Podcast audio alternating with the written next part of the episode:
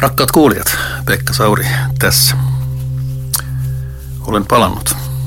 Jotkut teistä varmaan muistaa viime vuonna äänittämäni monologit nimellä Lohdullinen teoria elämästä, joka edelleen kuultavissa, jos se joitakuita vielä kiinnostaa. Mutta nyt ajattelin jatkaa tätä yksinpuhelujeni sarjaa otsikolla Elämän tarkoitus. Elämän tarkoitus on varmasti sellainen kysymys, joka meille itse kullekin tulee aika ajoin eteen. Sehän väikkyy taustalla itse asiassa kaiken aikaa, mutta sitä ei välttämättä joudu joka hetki kohtaamaan. Ja totta kai elämä on sellaista, että joudutaan säätämään erilaisia käytännön asioita. Suurin osa valvella oloajastamme ja elämän merkityksen, elämän tarkoituksen miettiminen, sen suuren päämäärän miettiminen, sen mikä meidän toimintaa ja puhumisia ja sanomisia ja tekemisiä määrittää. Se tulee varmasti ainoastaan harvoissa poikkeustapauksissa eteen. Joskus vapaaehtoisesti ja joskus taas pakon edessä. Jos nousee seinä pystyyn tai tunneli päättyy pimeään. Mulla on 8 jaksoa tulossa tätä monologia, 7 mahdollista elämän tarkoitusta.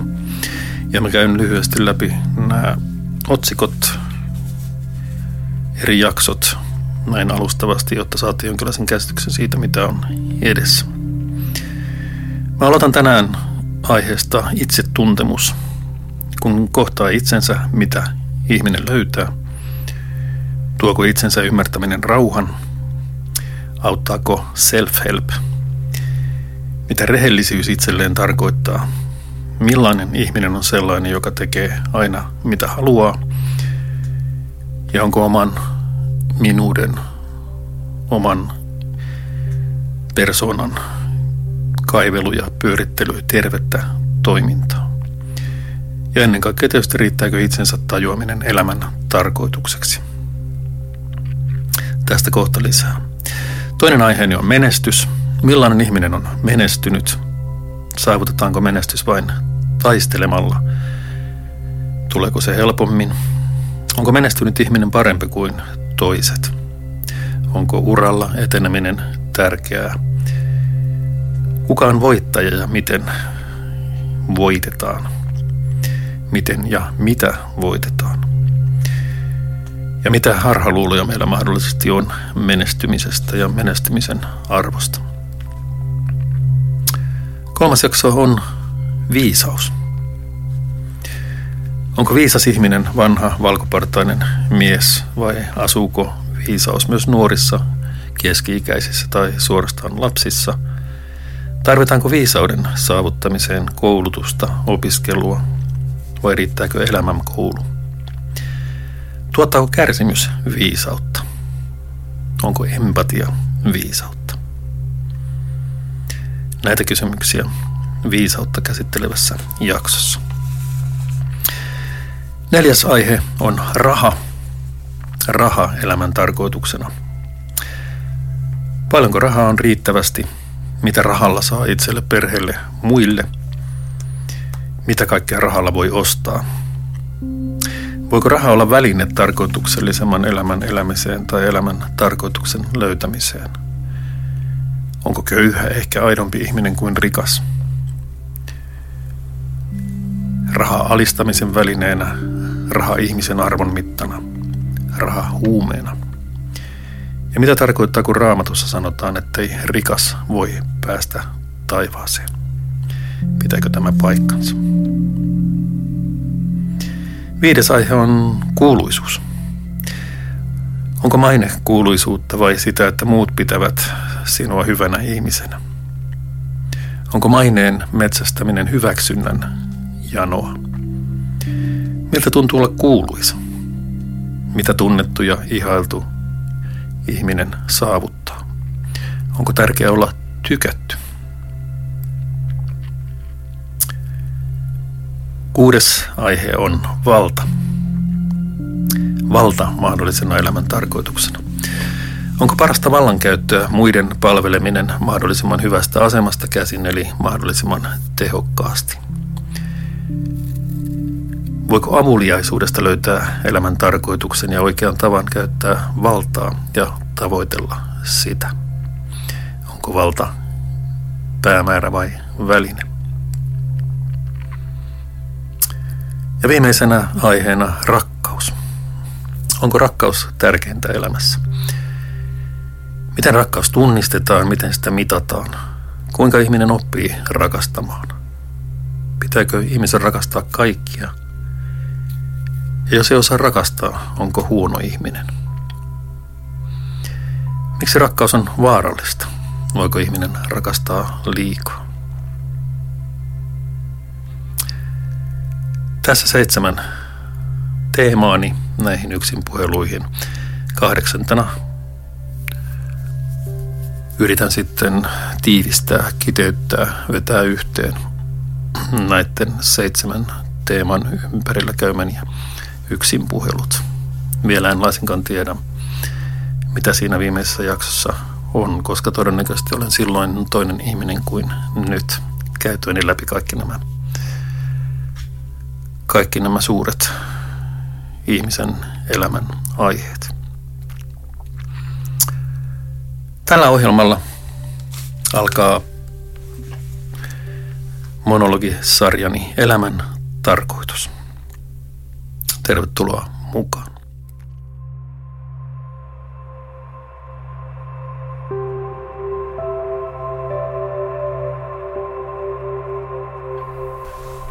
Tämän tuotantokauden uutuus on jokaisen jakson lopussa esittämäni kiteytys jakson yksinpuhelun sisällöstä, jonka esitän Arttu Silvastin musiikin päälle. On jännittävää kuulla, että miltä se kuulostaa. Teidän on nyt pakko kuunnella tämäkin jakso loppuun. Ja ensimmäinen aiheeni siis on itsetuntemus. Pitää varmaan heti alkuun kiinnittää huomiota siihen, että aina ei päämäärän ja välineen ero ole selvä. Ja on ihan varmasti niin, että näissä mun kohta tässä monologisarjassa käymäni aiheet ei välttämättä ole yksiselitteisesti elämän tarkoituksia. Niissä voi olla mukana myöskin välinearvoa, mutta yritän tätäkin eroa sitten valottaa matkan varrella. Itsetuntemus. Aloitan nyt vaikka lähimmästä ihmisestä, johon useimmiten päivällä törmään, usein heti herättyäni. Hänen nimensä on Pekka. Kun Pekka katsoo Pekkaa peilistä, niin mitä siellä mahtaa näkyä?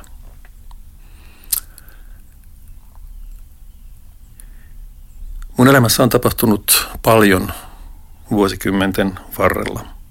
Niitä vuosikymmeniä on aika monta. Ja olen tietysti, niin kuin varmaan kaikki, yrittänyt jotenkin pysyä perässä siitä, että mikä oma historia on, mitkä asiat, mitkä omat päätökset on omaan historiaan vaikuttaneet ja mitkä asiat mahdollisesti on olleet sattumanvaraisia tai olosuhteista johtuvia. Ja toki se kuva, joka tästä muodostuu, on tietenkin aivan epätäydellinen. Ja varmasti se kuva, mikä itselle muodostuu, se on erilainen kuin se kuva, mikä on lähimmäisille muodostunut. Ja varmasti sitä erilaisempi, mitä etäämäksi mennään, mitä kauempana minusta olevalta ihmiseltä kysytään. Mutta tärkeintä tietysti on se, että minkälaisen kuvan olen itse omasta kehityksestäni, omasta elämästäni, omista valinnoistani, omista onnistumisistani, omista epäonnistumisistani, omista virheistäni, matkan varrella oppinut. Ja palaan tähän varmasti tässä pitkin matkaa, kun erilaisia enemmän tai vähemmän piinallisia asioita omasta elämästä nousee mieleen, mitä enemmän tähän peiliin katson. Mutta katsotaan sitten, minkälaisiin asioihin tässä törmätään. Mutta otetaan ensin esille muutama sellainen peruskäsite, joiden läpi elämän tarkoitusta ja myöskin itsetuntemusta kannattaa katsoa. Meillä jokaisella on minuus. Ja niin hassulta kuin saattaa kuulostaakin, niin todellisuuden perusyksikkö olen minä. Ja niin olet sinäkin ja hänkin. Meillä jokaisella on minuus. Minuus on se, joka kokee todellisuuden. Minuus on myöskin se, joka päättää, mitä teet, mitä puhut, mitä jätät tekemättä, mitä jätät sanomatta. Mun minuus on se, mikä puhuu nyt tässä, joka yrittää mahdollisimman tarkoin valita, mitä sanoo, ettei tule sanottua mitään typerää tai harhaan johtavaa tai mitään, mikä ei pidä paikkaansa. Ja meillä jokaisella on minuus. Ja tässä on itsetuntemuksen ydin. Se ei tarkoita sitä, että olisi helppoa tietää, mikä se minuus on. Mutta olennaista on se, että kokee todellisuuden sillä minuudella. Se kokemus on täällä, ei missään jossakin tuolla. Se, minkä minä koen, on totta. Kun mä sanon, että se on totta, niin se ei tarkoita, että se pitäisi faktana paikkansa.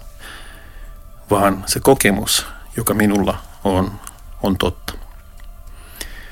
Ja siihen pitää pystyä uskomaan. On varmaan hyvät syyt sille, hyvät tai huonot, että koen asiat jollakin tavalla.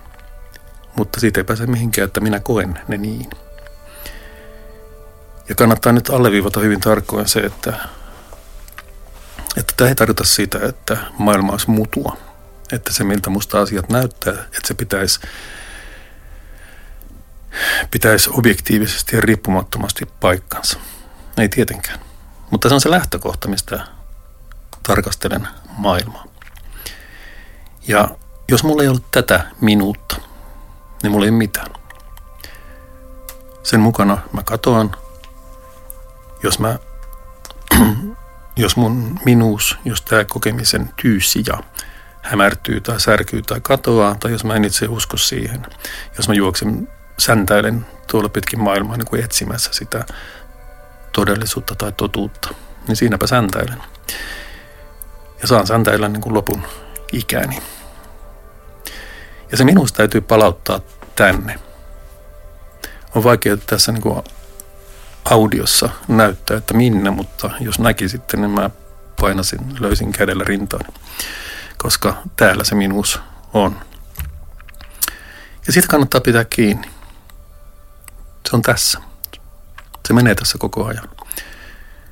Se muuttuu sen mukaan, minkälaisia valintoja mä teen, mitä mä puhun ihmisten kanssa. Näiden toisten minuuksien kanssa, jotka ovat aivan yhtä tärkeitä kuin oma minuuteni on minulle. Sun minuutesi on tasan yhtä tärkeä sinulle. Ja hänen minuutensa hänelle ja niin edespäin. Tämä on äärimmäisen tärkeä lähtökohta sille itsetuntemukselle. Ja korostan vielä uudelleen. Se, että lähdet omasta minuudestasi, omasta kokemuksestasi liikkeelle. Se ei tarkoita sitä, että se mitä sinä koet olisi yleispätevää tai pitäisi paikkansa niin kuin tuolla maailmassa. Siis se, että jos musta näyttää, että aurinko kiertää maapalloa, niin ei se välttämättä tarkoita, että aurinko kiertäisi maapalloa, jos musta näyttää, että näin on. Tällä tavalla jotkut niin kuin ajatteli, että kun minusta näyttää, että aurinko kiertää maapalloa, niin se kiertää maapalloa, mutta kävi ilmi, että näin ei ollutkaan. Ja se on sama asia minun kokemukseni kanssa. Tärkeää on, että mä uskon siihen omaan kokemukseeni, mutta että mä en luota siihen, että mun oma kokemukseni välttämättä olisi tieteellisesti, yleispätevästi totta. Se ei kerro mitään siitä, miten maailma on ja miten luonto toimii ja niin edelleen. Mutta se on kuitenkin se, mistä käsin mä lähden tekemään valintojani, mistä käsin mä lähden tuntemaan itseäni, mistä käsin mä lähden toimimaan ja mistä käsin mä lähden lähestymään toisia ihmisiä. Toisin sanoen, se mitä minä koen, se kertoo sen, että ainoastaan se mitä minä koen ja mun pitää uskoa siihen ja lähteä siitä. Koska jos mä en siihen usko, mun on erittäin vaikea tuntea itseäni.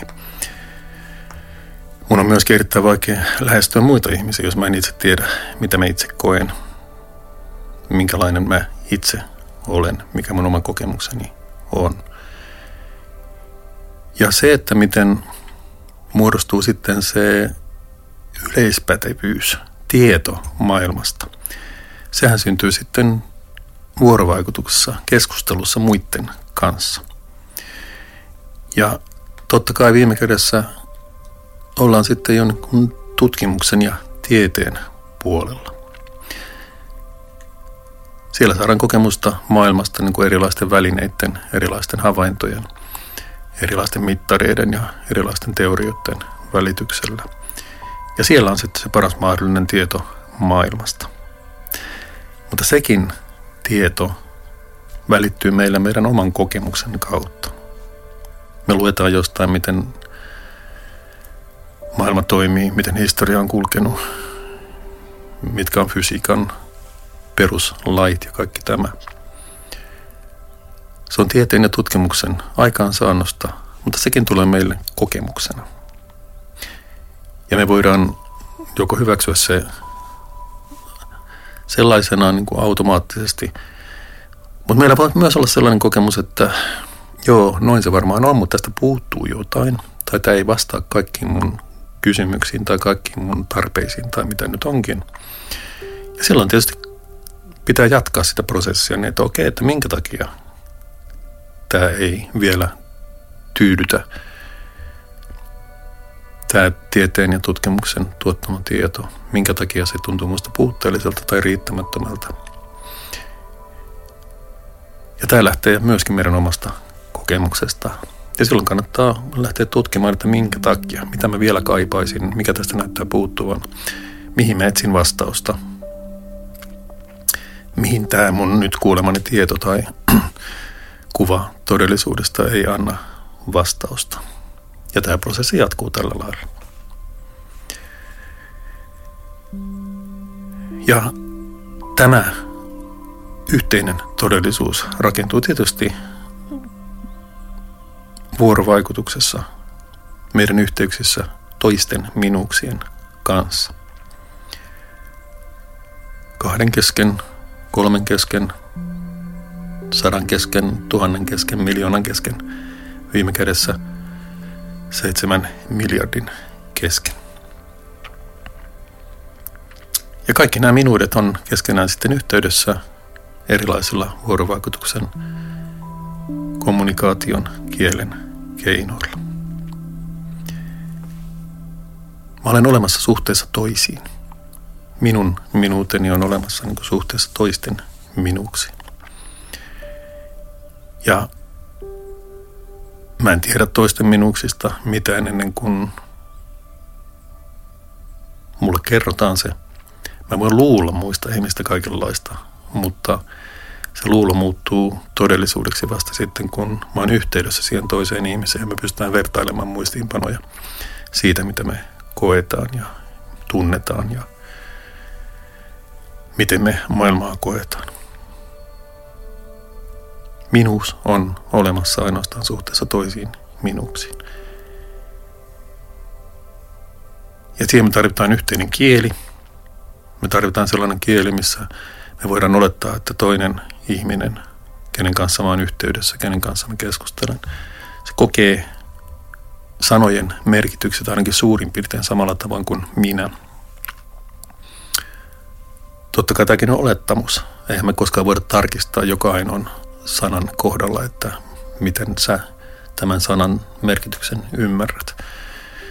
Mutta yleensä me pärjätään sillä, että me oletetaan, että me annetaan suurin piirtein yhteiset merkitykset erilaisille sanoille ja sen varassa me voidaan sitten rakentaa yhteistä todellisuutta ja sopia erilaisista asioista. Neuvotella ja sopia. Todellisuushan on sopimus. Todellisuus syntyy keskustelusta, neuvottelusta, sopimuksista siitä, että mitkä asiat on totta ja mitkä pitää paikkansa ja mitä sääntöjä meillä kulloinkin on ja niin edelleen. Ja tämä yhteinen sopimus pitää sitten paikkansa siihen saakka, kunnes sitä arvioidaan uudestaan. Jotkut sopimukset voi olla määräaikaisia, niin kuin demokratiassa usein on, että sitten sovitaan uudestaan, kun on seuraavat vaalit pidetty ja niin edelleen. Ja tällä tavalla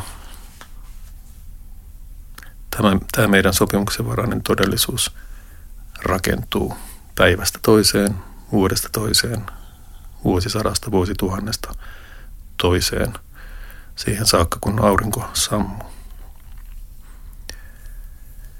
Mutta kaiken perustana on minuus.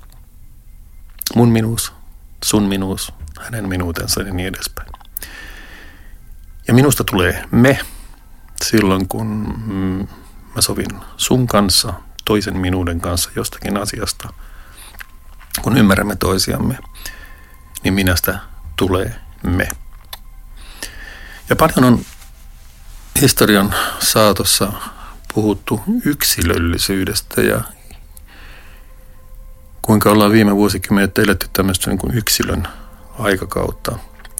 Ja tätä on yleensä pidetty jollakin tavalla niin kuin kielteisenä ilmiönä. Mä haluan kääntää sen ihan ympäri. Sehän on aivan päinvastoin. Se, että me pystytään elämään yksilöllisyyden aikakautta, niin sehän on osoitus siitä, että ihmiskunta, sivilisaatio on kehittynyt siihen pisteeseen, että yhä suurempi osa ihmisistä pystyy elämään yksilöinä. Pystyy tekemään omia valintoja, pystyy päättämään itse, mitä tekee, pystyy tekemään omia suunnitelmia. Yhdessä toisten kanssa tietenkin aina. Mutta yksilöllisyys on osa ihmiskunnan kehitystä, osa edistystä, osa sitä tehtävää, mikä ihmiskunnalla on. Ja se on aivan eri asia kuin itsekkyys. Totta kai yksilöllisyys voi johtaa myös itsekkyyteen. Eli kun vahva yksilö ryhtyy sitten tyydyttämään ainoastaan omia halujaan ja toiveitaan ja saamaan itselleen sitä, mitä hän hyväksi arvioi. Totta kai sellaistakin tapahtuu. Ja tämä on se, mistä tämä yksilöllisyyden kielteinen brändi on peräisin, sikäli kuin ymmärrän. Mutta ei se yksilöllisyys sinänsä ole mitään kielteistä. Sehän tarkoittaa vain sitä, että ihmisten minuudet ovat vahvistuneet. Ja ongelmahan on siinä, että miten nämä vahvistuneet yksilöt, vahvistuneet minuudet pystyy tekemään keskenään sopimuksia siitä, mikä on yhteistä hyvää. Ja mä äänitän nyt tätä ensimmäistä monologiani tilanteessa, jossa maailman kirjat ovat nopeasti menneet täysin sekaisin. Ukrainan sodan takia Venäjän hyökättyä Ukrainaan ja ympäri maailmaa ja tietenkin myös Suomessa vallitsee suuri levottomuus ja huoli siitä, että miten tulevaisuus tästä vielä kirkastuu ja järjestyy ja miten saadaan mahdollisimman pian sota kaikkine kauheuksineen loppumaan. Mutta tämä on myös erittäin hyvä aika miettiä, että millä tavalla ihmiskunta voi tulevaisuudessa estää tällaiset tilanteet ennalta. Ja viime kädessähän me palataan aina siihen, kun minuuteen. Ihmiskunta, jokainen yhteisö, rakentuu näistä erillisistä minuuksista, joiden yhteisyys syntyy neuvottelussa ja sopimisessa siitä, että mitä seuraavaksi tehdään. Ja silloin kun tätä neuvottelua ja sopimista ei saada aikaan, niin silloin maailma muuttuu ennustamattomaksi ja arvaamattomaksi ja myöskin mielivaltaiseksi, niin kuin nyt ollaan tässä viimeisten päivien aikana nähty. Sota ja väkivaltahan riistää ihmiseltä minuuden, riistää yksilöllisyyden, tekee ihmistä uhrin, jolla ei enää ole sitä minuutta eikä omaa valintaa, mahdollisuutta päättää omista tekemisestään ja sanomisistaan. Sota aina palauttaa historian, kun satoja ellei tuhansia vuosia taaksepäin. Se, että minkälaisilla välineillä sotaa käydään, niin se on tietenkin muuttunut ihmiskunnan historian aikana. Mutta joka tapauksessa aina sen takana on tilanne, jossa neuvottelu ja sopiminen joidenkin yhteisöjen kesken ei ole onnistunut syystä tai toisesta. Ja tietenkin onnellinen lopputilannehan on tietenkin se, että koko ihmiskunta pystyy keskenään neuvotellen ja sopien järjestämään asiansa rauhanomaisesti niin, että jokaiselle olisi mahdollista yksilöllinen minuus, joiden kesken sitten yhä vahvempia sopimuksia voidaan neuvotella. Yhä paremmin saada yhteisymmärrystä aikaan siitä, mitä ihmiskunnan kannattaa tavoitella, mikä on elämän tarkoitus.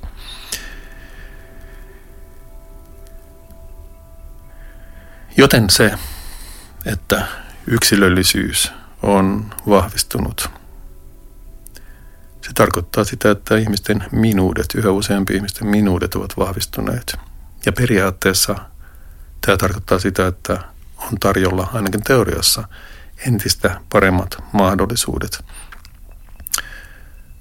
ottaa tulevaisuus yhteisiin käsiin, yhteisten sopimusten piiriin, ennustamattomuuden ja arvaamattomuuden valtakunnasta.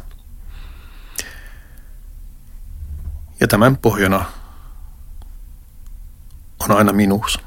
Mun minuuteni, sun minuuteni, hänen minuutensa ja niin edelleen, josta käsin jokainen meistä todellisuutta tarkastelee ja todellisuuden kokee, josta käsin me otetaan yhteyttä muihin yksilöihin, muihin minuuksiin, ja minusta tulee sitä myötä me.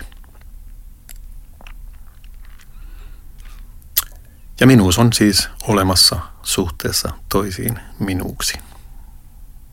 Kukaan ei ole minuutensa kanssa yksin. No, tässä oli pitkä avaus siihen, että mistä käsin me tätä itsetuntemusta sitten lähdemme etsimään. Me lähdetään sitten etsimään tästä minuudesta käsin. Ja missä minuus, siellä on kaksoiselämä. Ihmisen minuus kehittyy mun kokemukseni mukaan, korostan mun kokemukseni mukaan, niin, että ensin ihmisen minuus irtautuu omista vanhemmista, omasta synnyttäjästä, omasta siittäjästä. Henkinen napanuora, niin äitiin kuin isänkin, katkeaa ja oma minuus, oma yksilöllisyys alkaa eriytyä siitä lapsuuden alkuhämärästä, missä ollaan täysin riippuvaisia omista huoltajista, omista vanhemmista. Se, missä iässä tämä eriytyminen tapahtuu, se vaihtelee kovin. Sen ajankohta vaihtelee kovin ja myöskin sen syvyys tai laajuus. Ja ihmiset on myös aikuisella iällä varsin eri lailla eriytyneet omista alkujuuristaan, omista vanhemmistaan, omista perhetaustoistaan ja niin edelleen. Tässä on paljon eroja ihmisten kesken. Tietysti sen takia, että ihmisten taustat ja kokemukset ja kasvamisen ympäristöt on kovin erilaiset. Mutta sen jälkeen, kun minuus on eriytynyt omista vanhemmista, omasta lapsuuden perheestä, siitä alkaa enemmän tai vähemmän selkeä kaksoiselämä. Siis se, että mitä haluan esittää muille ja mitä koen itse. Ja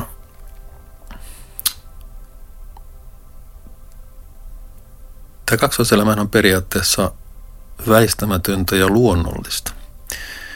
Sehän tarkoittaa vain sitä, että mä joudun ikään kuin olemaan tekemissä muiden ihmisten kanssa ja miettimään samalla, mitä mä itse haluan, mitä mä itse toivon, mitä mä pelkään, mitä mä itse haluan elämältäni ja mitä nyt tähän minuuteen liittyykin. Se minuus on se, mikä on niin kuin mulle totta. Se, minkä mä koen, mitä mä tunnen. Kaikki toiveeni, pelkoni, haaveeni, ahdistukseni, optimismini, pessimismini ja niin edelleen. Ja tältä minuudesta käsin mä sitten mietin, että mitä mä itsestäni näytän, omasta minuudestani näytän muille. Onnellinen se, jonka se ero tämän kulissien takaisen ja kulissien edessä olevan minuuden välillä on mahdollisimman pieni. Silloin ihmisen ei tarvitse koko ajan miettiä, että mitähän mä tulin äsken sanoneeksi, se, että mä muistan sanoa sen uudestaan, kun mä joudun tuonne kulissien eteen. Ja tämä kaksoiselämä on, veikkaisin, että jokaiselle tuttu asia, myöskin sinulle, taatusti minulle. Mutta kaksoiselämä niin ymmärrettävä ja luonnollista kuin se ihmiselle onkin. Se on myöskin usein hyvin rasittavaa. Se vie paljon energiaa, se vie paljon aikaa. Pahimmillaan se aiheuttaa ahdistusta, masennusta, huolta. Ja on myöskin usein mielenterveyden ongelmien aiheuttaja. Se kaksoiselämän ylläpitäminen, se, että mä joudun esittämään niin kuin jotakin muuta ulospäin kuin mitä mä tiedän todeksi keskenäni ja itseni kanssa. Se on erittäin rasittavaa ja kuluttavaa. Ja kaksoiselämä johtaa ristiriitaan. Mä joudun aina miettimään, mikä se käsikirjoitus oli, mitä mä tuonne ulospäin näytän. Miten mä pystyn muotoilemaan mun niin kuin omat tuntemukset, erityisesti kielteiset tuntemukset, aggressiot, pelot, ahdistukset, masennukset ja niin edelleen. Millä tavalla mä joko peitän ne tai muotoilen ne jollakin tavalla hyväksyttäväksi tai niin kuin tavanomaisiksi niin, että ne eivät herätä huomiota. Ja kaksoiselämä päättyy yleensä seinään. Ja ellei nyt se päätyy yhtäkkiä seinään, niin se päättyy siihen hitaasti. Ja jossakin vaiheessa ihminen joutuu sitten kohtaamaan sen kaksoiselämänsä ja sen jännitteen, mikä on sen roolihahmon ja mun oikean kokemuksen, mun varsinaisen minuuden välillä. Se on usein vaikea hetki ja sen takia useimmat pyrkii välttämään sitä viimeiseen saakka. Etenkin sen takia, että usein se kaksoiselämän, se kulissien edessä oleva versio on usein hyvin niin kuin palkitseva. Siinä ihminen mahdollisesti kerää niin kuin pätevyyttä, kerää mahdollisesti mainetta. Ehkä kerää niin kuin omaisuuttakin sillä roolihahmolla, jota ihminen siellä kulissien edessä esittää. Sillä, joka pärjää. Mutta mitä isommaksi se etäisyys mun oikean kokemuksen, mun varsinaisen minuuden ja sen mun esittävän roolihahmon kesken käy, niin sitä rasittavammaksi elämä käy. Sitä enemmän siihen saattaa hiipiä mukaan pelko siitä, että mitä jos joku näkee. Omatuntohan on Paholaisen käsikirjan mukaan kalvava pelko siitä, että joku saattaa nähdä. Ja voihan sen niinkin sanoa, mutta joka tapauksessa siihen liittyy se kalvava pelko, että mä jään kiinni. Ja tähän saattaa liittyä aivan niin kuin mitättömiin asioihin. Se voi olla mun mielestä jotenkin kohtalokasta tai kamalaa. Muiden mielestä se ei välttämättä tarkoita yhtään mitään, että mitä sen tuommoisesta huolehditaan. Kaikillahan meillä on tuommoista. Kysymys ei ole siitä, minkä kokoinen se asia on, mitä mä pidän kulissien takana itselläni.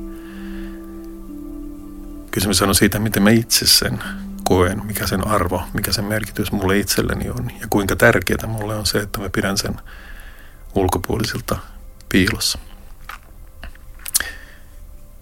Ja totta kai koko ajan me nähdään niin kuin mediassa näitä, että se ja se tilittää, en voi enää vaieta ja niin edespäin, missä ihminen on ehkä käynyt läpi jonkun kriisin ja kertoo sitten, että miten tämä kaksoiselämä on sitten tältä osin ja tällä kertaa niin kuin karjuutunut. Ja että ihminen lähtee sitten uudestaan rakentamaan sitä minuuttaan, toivon mukaan yhtenäistä minuuttaan nollapisteestä käsin.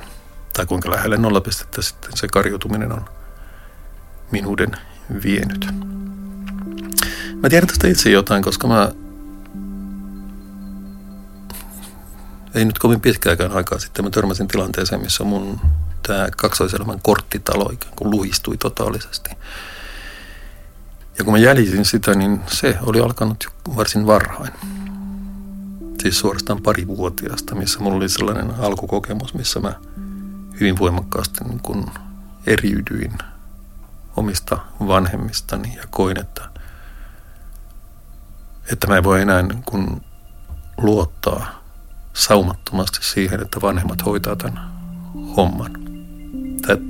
Tämä kuulostaa dramaattisemmalta kuin mitä mä tarkoitan, koska kysymys ei ollut mistään kovin niin kun isosta asiasta. Se oli vaan sellainen herääminen siihen, että mä oon eri ihminen kuin mun vanhempani. Ja mä en voi niin kuin olla 100% varma siitä, että vanhemmat toteuttaa ikään kuin samaa käsikirjoitusta kuin mitä mä haluan toteuttaa. Että vanhempien toiveet siitä, minkälaista elämä voisi olla, niin kuin ei välttämättä ole enää samat kuin minun. Tai päinvastoin mun toiveet ei ole enää samat kuin mun vanhempien. Ja siitä lähti sellainen, sanoisiko niin kuin käsikirjoituksen omainen kaksoiselämä, missä mä rupesin niin kuin miettimään, että mitä kannattaa tehdä, miten mä saavutan tavoitteeni parhaiten, mitä kannattaa sanoa, mitä kannattaa jättää sanomatta, mitä kannattaa tehdä, mitä kannattaa jättää tekemättä, joka tietysti johtaa enemmän tai vähemmän niin kuin selkeään ympäristön manipulointiin, tämmöiseen laskelmointiin, että millä tavalla mä saan omat tavoitteeni toteutetuksi sillä tavalla, että muut läheiset ihmiset tai vähän etäisemmätkin ihmiset, ylipäänsä toiset ihmiset on mukana toteuttamassa näitä mun tavoitteita, vaikka ne välttämättä tiedäkään, että mitä ne mun tavoitteeni ovat. Tämän kaltainen kaksoiselämä vähän niin kuin hiipii pikkuhiljaa, kunnes sitten vuosikymmenten mittaan, ellei niin kuin karahdusta tulee aikaisemmin, niin se saattaa niin kuin varttuneella iällä, niin kuin mullakin, niin johtaa siihen, että se vain yksinkertaisesti niin kuin romahtaa. Että sitä huomaa ristiriidan tai niin suuren ristiriidan omien arvojensa tai tärkeinä pitämiensä periaatteiden ja omien käytännön tekemistensä ja sanomistensa kesken. Että se ei enää pysy kasassa. Mikään selittäminen ei enää auta. Ja siinä sitten olet niin kuin raunioiden keskellä. Eikä mitään minuudesta ikään kuin ei ole mitään jäljellä. Ei mitään sellaista niin kuin arvokasta, minkä pohjalle voisi rakentaa. Ja siinä tilanteessa on, meidän sanoa, että jännittävää, mutta se on ehkä vähän niin kuin kevyt sana tässä kohtaa. Sanotaan sitten, että olennaista, että silloin kun kaikki aikaisempi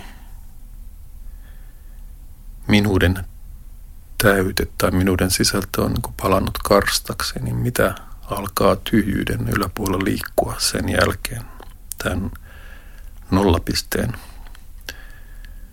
päivätseron jälkeen. Ja se on ollut mielenkiintoinen matka. Ja totta kai se liittyy päivän aiheeseen, tähän itsetuntemukseen sikäli, että silloin joutuu kohtaamaan sen, että ei ainoastaan niin kuin asiat 1, 2 ja 3 tai A, B ja Z oli kestämättömiä, vaan kestämätön oli koko se ikään kuin oman persoonallisuuden, oman minuuden rakenne, joka oli lähtenyt ikään kuin jakautumaan kahtia jo hyvin, hyvin pienestä pitäen. Ja kun se lähtee hyvin pienestä pitäen varhaislapsuudesta liikkeelle, niin totta kai se kasvaa osaksi omaa minuutta niin, että on erittäin vaikea itse sitä nähdä tai arvioida.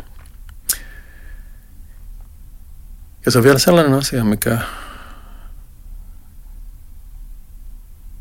ei kovin helposti piirry näkyviin, vaikka kuinka yrittää sitä itsetuntemusta harjoittaa ja vaikka minkälaisten niin kuin ihmismielen tuntijoiden kanssa käydä sitä läpi, koska se pitää kuitenkin pystyä kuvaamaan, pukemaan sanoiksi. Ja jos itse on siinä sisällä niin kuin päälakea myöten, niin silloin ei kykene itse sitä huomaamaan tai hahmottamaan, jollain ei myöskään kykene sitä kuvaamaan.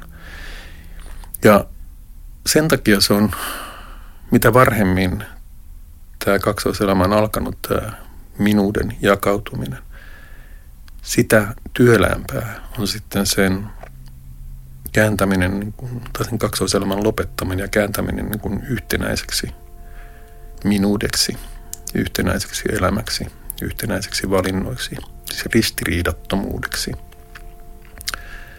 Ja kyllä se on ihan selvä asia, että eihän se mene ilman niin kuin varsin totaalista luopumista ja tietenkin myöskin niin kuin masentumista sikäli, että ehkä toivottomuuttakin, joka sitten tekee sen nollapisteen, mikä että niin kuin tämä niin kuin valheellinen rakennelma romahtaa todella niin kuin maan tasalle ja ehkä vähän niin kuin maankamaran alapuolellekin. Ja siitä sitten pitää pystyä niin kuin aloittamaan uudestaan sen rakentaminen niin kuin paremmille peruskiville. Se on varmaan helpompaa, jos tämä luhistuminen tapahtuu nuoremmalla iällä, koska silloin on vielä silloin on ollut vähemmän aikaa ikään kuin pultata tätä jakautunutta minuutta, tätä kaksoiselämää niin syvälle kuin vielä sitten myöhemmällä iällä.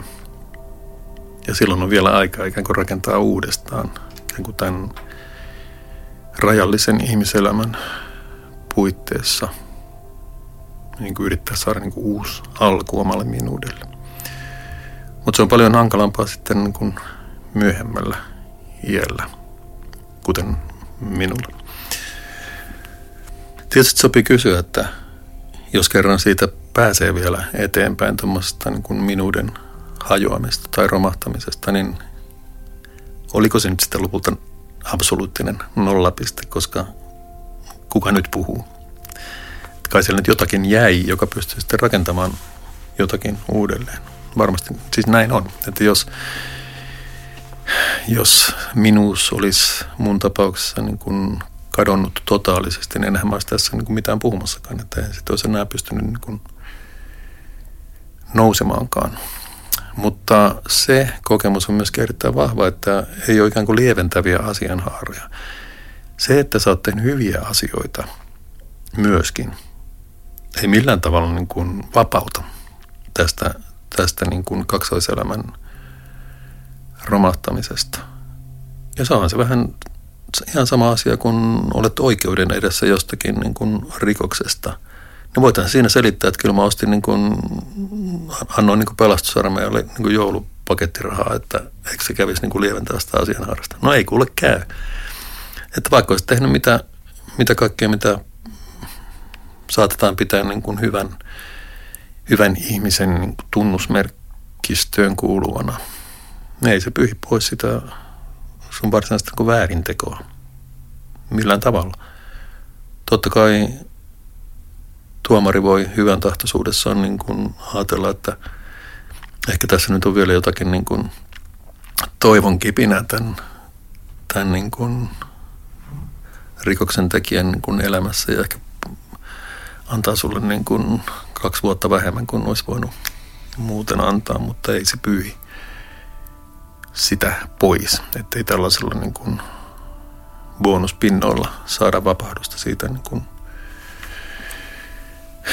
aikaisemmasta niin kuin kaksoiselämästä ja tämmöistä manipuloivasta elämästä. Mutta samalla siinä menee myöskin kovin helposti siihen asti aikaansaannokset. Siis vaikka ne ei ensinnäkään niin kuin vapahda mistään, mutta ei niihin voi enää, niitä varaan ei enää voi tuudittautua sen jälkeen, koska ne oli ikään kuin myöskin sitä vanhaa elämää, sitä kaksoiselämää. Sitten täytyy vaan ottaa lusikka kaunisen käteen ja katsoa, että on tässä nyt vielä jonkin verran niin kuin, näyttää olevan niin kuin elämää jäljellä, että vielä tästä saadaan jonkinlainen niin kuin yhtenäinen minuus, yhtenäinen kokemus aikaan. Mutta kyllä se melkoisen niin kuin syöverin kautta yleensä varmasti käy. Ja tietysti voi kysyä ja kysytäänkin, että millä tavalla tämä uusi minuus sitten eroaa siitä vanhasta. No mä oon varmasti jäävi sanomaan ja ehkä se käy vielä tavalla tai toisella ilmi, mutta ehkä siihen liittyy sellainen, että ei ole ehkä hirveästi enää niin kuin menetettävää. Nyt voi aika lailla niin kuin puhtaalta pöydältä niin kuin tehdä asioita. Ja se, kun sen kaksoiselämän päättymisen tai romahtamisen kokemus oli niin voimakas, niin varmaan tässä on niin lopun ikänsä tämmöisessä tietynlaisessa niin posttraumaattisessa tilassa, että toipumassa siitä niin kuin aikaisemmasta niin kuin kaksoiselämästä. Tämä niin kuin varmasti jää nähtäväksi, mutta ehkä tässä niin kuin mun tämänhetkisessä puheessakin, tässä monologissakin jotakin siitä sinne asti kantautuu. Ja nyt, kun eletään levottomia aikoja maailmassa, niin kysytään varmasti itse kultakin ja varmaan ympäri ihmiskuntaa sitä, että miten tästä selviydytään. Ja siinä varmasti tarvitaan tietynlaista lujuutta. Resilienssi on se termi, jota tässä kohtaa viljellään. Mutta lujuus on varmaan aika hyvä suomennos sille. Mutta se lujuudenkin ydin on minuus. Tämä minuuden ykseys tai yhtenäisyys. Koska mitä hajanaisempi se minuus on tai mitä enemmän se on jakautunut kahtia niin kuin kaksoiselämäksi, niin sitä heikommat eväät on sille lujuudelle. Sen sijaan taas mitä pienempi ristiriita omassa minuudessa on, niin sitä helpompi varmaan on löytää sitä lujuutta ja kestokykyä ja jaksamista ja epävarman, ennustamattoman, ehkä uhkaavankin tilanteen sietämistä. Ja tämä on sellainen asia, mitä kannattaisi varmaan pitää esillä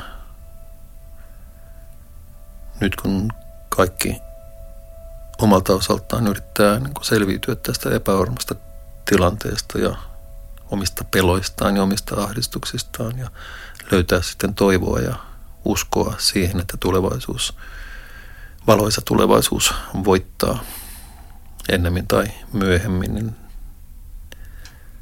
siinä varmasti tämä minuuden yhtenäisyys ja mahdollisimman vähäinen kaksoiselämän osuus, mahdollisimman vähäinen niin kuin roolin, erillisen roolin näyttelemisen osuus on varmasti tässä eduksi.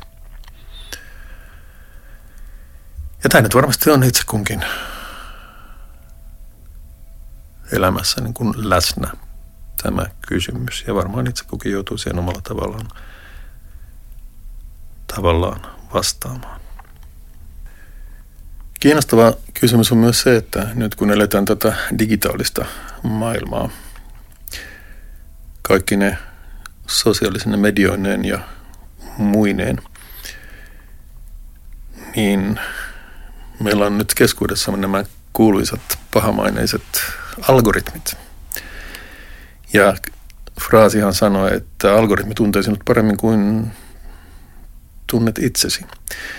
Ja tässä on varsin syvällinen totuus, koska mä en usko, että mä oon ainoa, joka aina välillä hämmästyy, kun näkee esimerkiksi jotain yhteenvetoja omasta toiminnastaan netissä tai sosiaalisessa mediassa tai missä nyt onkin.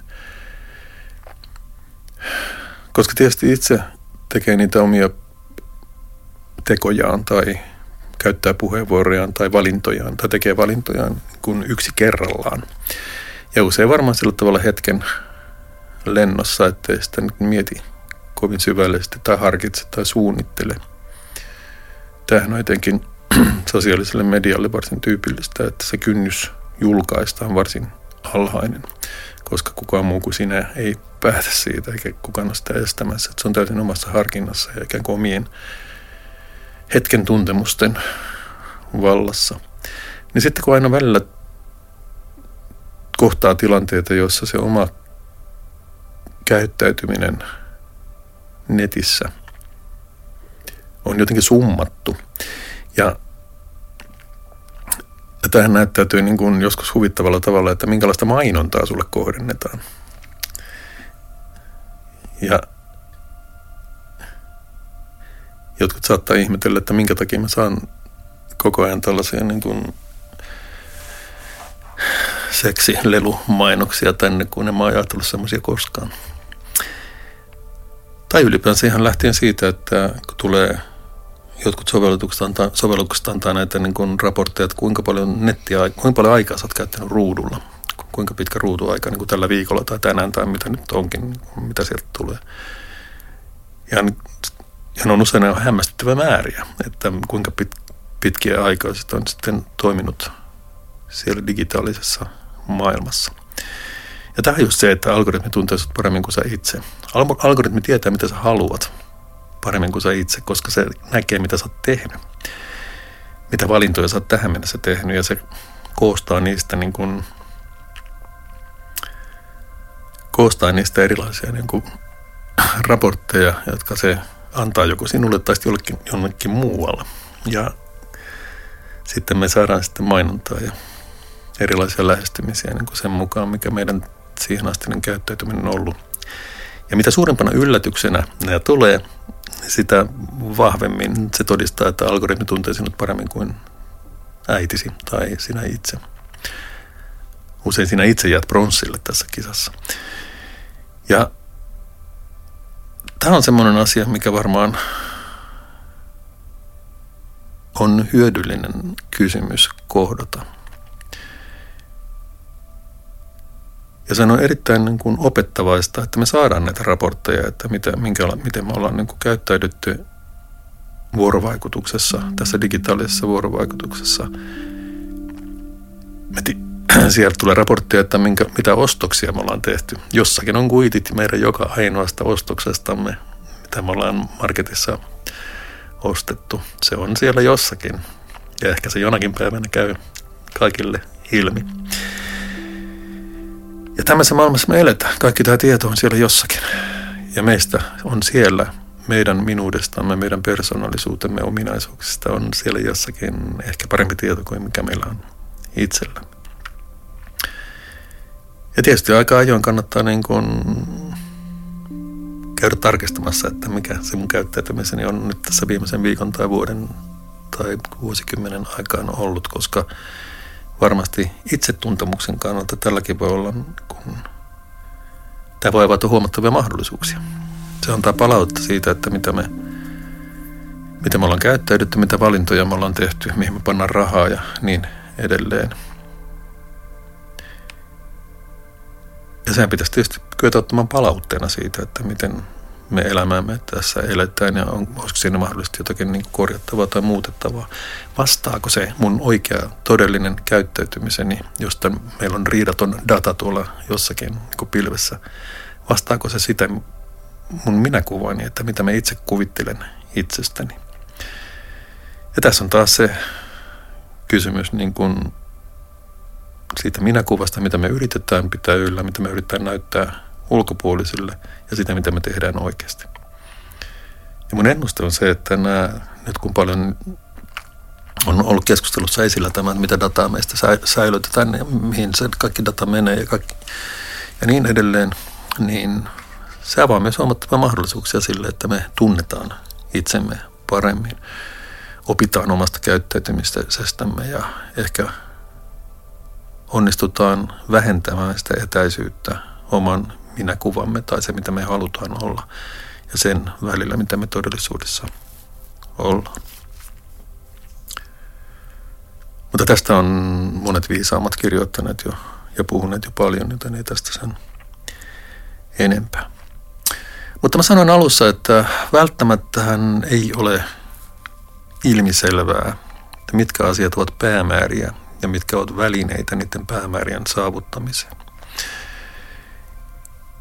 Ja sikäli kun olen seurannut ihmiskunnan toimintaa ja vähän kansakunnankin toimintaa, esimerkiksi poliittista päätöksentekoa, niin varsin usein menee sekaisin välineet ja päämäärät. Ja se, että välineitä luullaan päämääriksi. Ja kun ollaan toteutettu joku väline, niin ajatellaan, että nyt on se päämääräkin saavutettu, vaikka näin ei olisikaan. Äärimmillähän tämä voi tarkoittaa esimerkiksi sitä, että jos joku organisaatio on perustettu tavoittelemaan jotakin päämäärää, niin sitten se mittaa tämän päämäärän toteutumista sillä, että kuinka monta kokousta on pidetty vuodessa. Kokous on väline sen päämäärän toteuttamiseen, mutta se ei tietenkin kerro mitään siitä, että onko se päämäärä, ollaanko yhtään lähempänä sitä päämäärää vai eikä. Tämä nyt on helppo esimerkki ja näitä esimerkkejä löytyy niin kuin ziljoona. Ja siinä kannattaa aina tarkkana, ettei välineet pääse muodostumaan päämääriksi,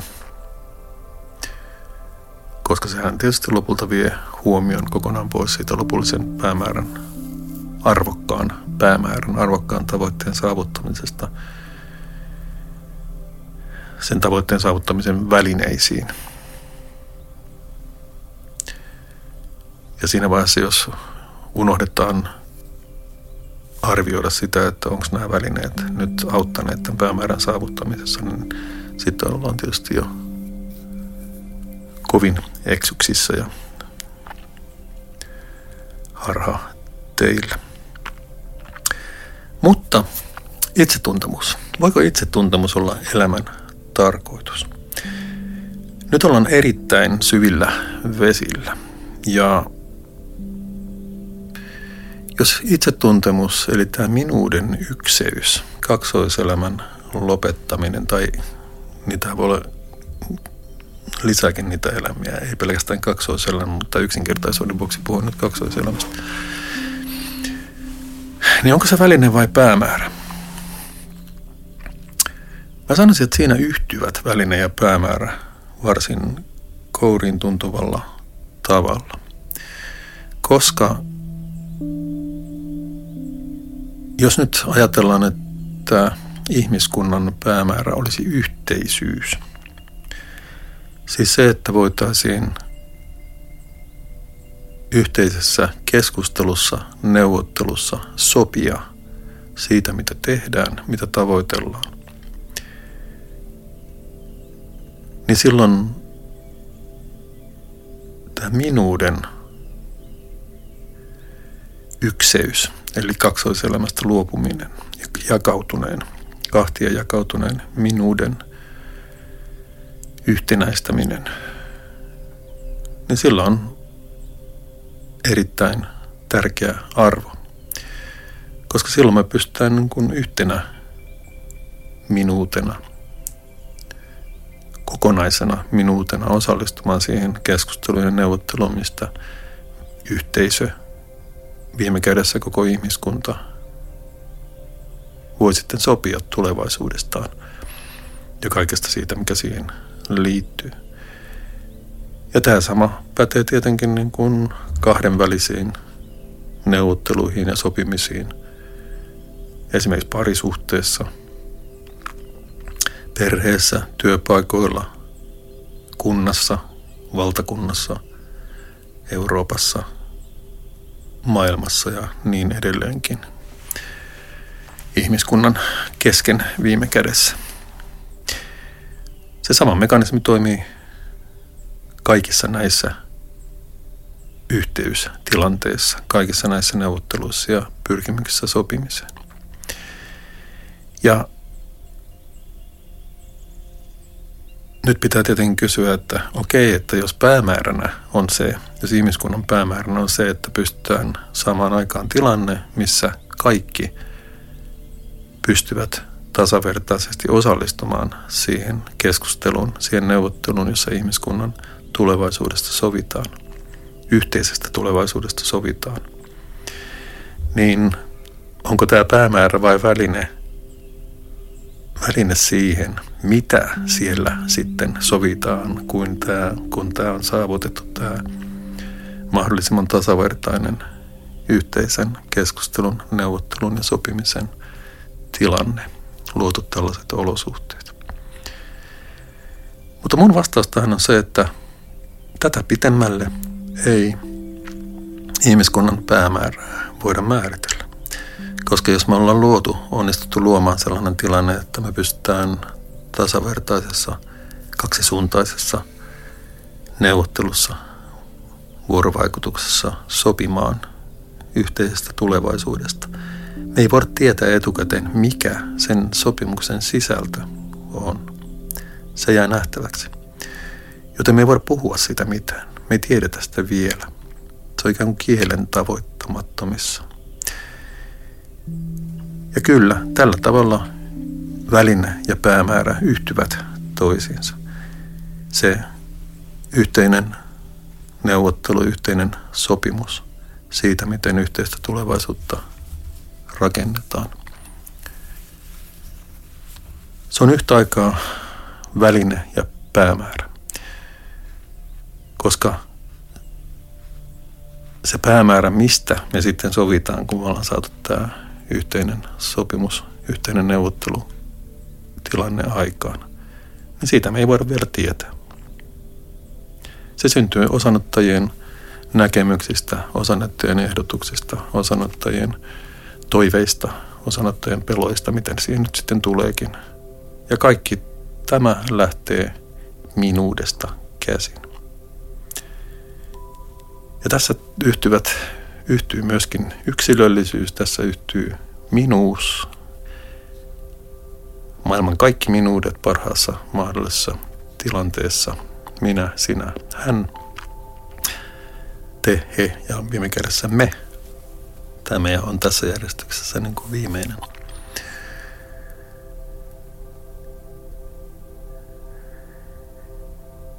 Eikä me sen pitämällä pystytä ihmiskunnan päämäärää, ihmiskunnan tavoitteita, sitä mikä on ihmiskunnan elämässä arvokasta. Tämän pitämällä me ei pystytä sitä nyt määrittelemään. Se jää sitten kulloisenkin keskustelun, kulloisenkin neuvottelun, kulloisenkin sopimuksen varaan, mikä se päämäärä on, josta sitten tällä yhteisellä prosessilla sovitaan. Ehkä tässä on elämän tarkoitus. Toki kysymys herää, kun mä nyt hehkutan tätä yhteistä neuvottelemista ja sopimista niin kuin ihmisyhteisöjen elämän tarkoituksena. Niin tietenkin kysymys herää, että entä jos mä joudun niin kuin tekemään kompromisseja? Että entä jos mun näkemystä ei riittävässä määrin oteta tässä yhteissopimuksessa huomioon? No, kysymys on oikein hyvä, mutta silloinhan sä et ole mukana siinä yhteisessä sopimuksessa. Että jos sä et kerro sitä sulle tärkeää asiaa, jonka sä haluaisit ottaa mukaan siihen keskusteluun ja siihen lopulliseen lopputulokseen, siihen sopimukseen. Jos sä et kerro sitä, niin silloinhan sä elät kaksoiselämää edelleen. Et silloin sä pidät itselläsi jotakin, mitä sä et ole tuonut sit siihen yhteiseen keskustelun, yhteiseen pöytään. Ja kannattaisi tuoda. Koska silloin sä pystyt perustelemaan sen sun näkemyksen ja muut pystyy perustelemaan omansa ja sitten katsotaan, että millä tavalla nämä yhteensovitetaan. Ja sitten kun ne yhteensovitetaan, niin sitten sä oot siinä. Et silloin sä ikään kuin myönnyt siihen.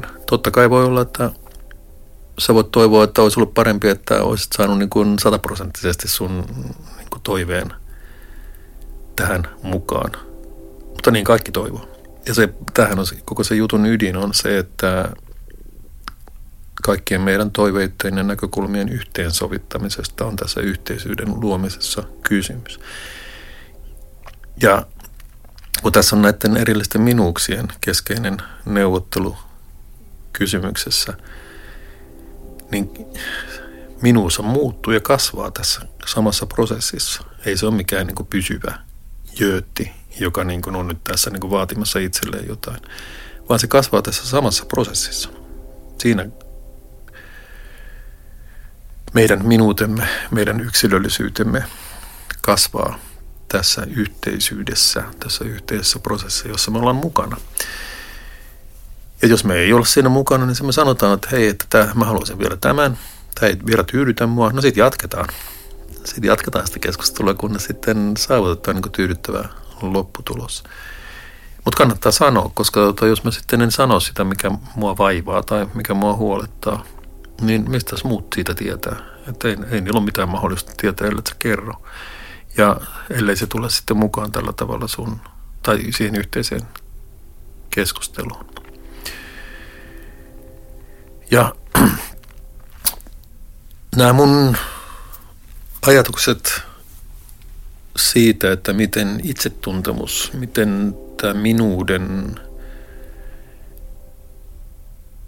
selkeys tai kirkkaus tai ykseys liittyy sitten lopulta tähän kaikkien muiden minuuksien selkeyteen ja ristiriidattomuuteen ja yhtenäisyyteen. Se on sama kaikille. Meillä kaikilla on minuus ja tällä minuudella me kaikki ollaan mukana tässä yhteisessä keskustelussa. Tai milloin missäkin yhteisessä keskustelussa, pienessä tai maailmanlaajuisessa ja kaikki siltä väliltä. Mutta tässä se itsetuntemuksen ydin on.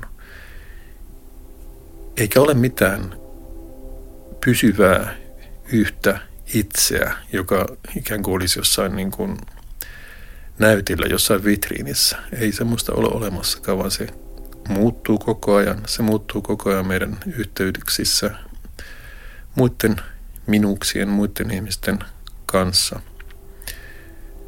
Se kun me luodaan näitä yhteisiä sopimuksia ja yhteisiä tulevaisuuksia ja yhteisiä todellisuuksia, niin se muuttaa toivon mukaan parempaan suuntaan myös meidän omaa minuutta, meidän omaa kokemusmaailmaa, meidän omaa todellisuutta. Me ei pysytä paikoillamme. Ei ole mitään niin kuin, ikään kuin patsasmaista minuutta, joka jota me tässä yritettäisiin kovasti suojella, vaan se minuus liikkuu, muuttuu, kasvaa, kehittyy kaiken aikaa, kunnes toivon mukaan sitten lopulta yhtyy muihin minuuksiin, yhtyy meiksi. Se itsetuntemus ei löydy niin kuin kaivamalla sitä omaan nöyhtää. Siis se ei ole niin kuin, että mene itseesi tai niin kuin löydä se itsesi sieltä sisältä jostakin. Ei se löydy sieltä. Siis sun oma kokemus löytyy. Se on olemassa se, mitä sä koet. Ja siltä pohjalta, se on se ikään kuin se pohja, teline, mistä käsin sä ponnistat kohti muita minuuksia, muita ihmisiä, jotka on samanlaisia kuin sinä. Totta kai on eroja, mutta niin kuin periaatteessa samanlaisia minuuksia kuin sinäkin. Joten ei se löydy ikään kuin sukeltamalla sinne niin kuin omaan itsensä. Se löytyy siitä, että lähtee siitä omasta kokemuksestaan käsin kohti muita ihmisiä, muita minuuksia. Puheen, kirjoittamisen, viestinnän, kommunikaation, dialogin, keskustelun, neuvottelun, vuorovaikutuksen, vieläkö on jotain muita sanoja kautta. Ja sieltä se löytyy. Sieltä löytyy se minuuden ykseys, sieltä löytyy muut ihmiset, muut minuudet ja viime kädessä sieltä löytyy me, johon toivon mukaan sitten minun minuuteni ja sinun minuutesi niin kuin arvokkaimmat osat yhtyvät. En tiedä, kannattaako tätä monologisarjaa jatkaa, koska ehkä tässä nyt mä jo sanelin sen elämän lopullisen tarkoituksen, mutta ehkä tässä ei vielä ollut kaikki. Tässä on vielä monia ihmiselämän ulottuvuuksia, joista me voidaan sitä elämän tarkoitusta etsiskellä. Ja ehkä myöskin sellaisia kangastuksia, jotka me voidaan todeta harhoiksi, joista ei ole elämän tarkoitukseksi. Mutta eikö olekin jännittävää jatkaa tätä tutkimusmatkaa. Seuraavaan kertaan.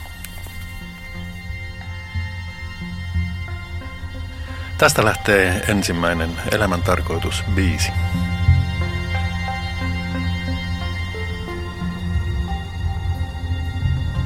Kaksoiselämä vaanii meitä kaiken aikaa, niin sinua kuin minuakin, ja todennäköisesti häntäkin.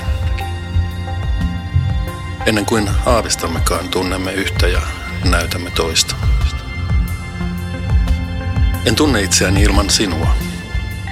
Yksin voin vain toivoa, pelätä ja luulla. Vain toisen kanssa tiedän. Käy yhä työlämmäksi muistaa, mitä on tullut kenellekin sanottua ja uskoteltua. Kun tätä tekee tarpeeksi kauan, alkaa kusettaa toisten lisäksi itseäänkin. Kun uskaltaisin puhua totta.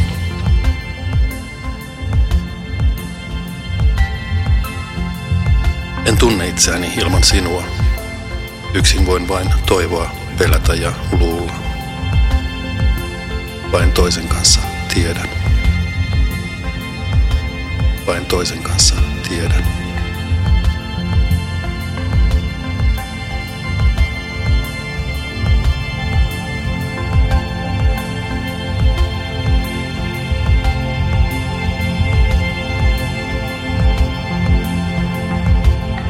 En tunne itseäni ilman sinua.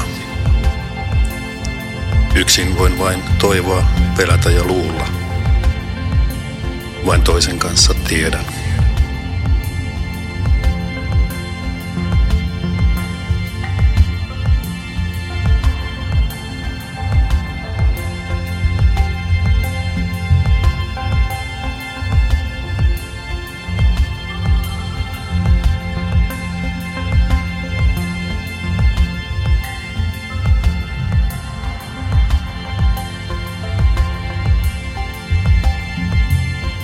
Vain toisen kanssa tiedän.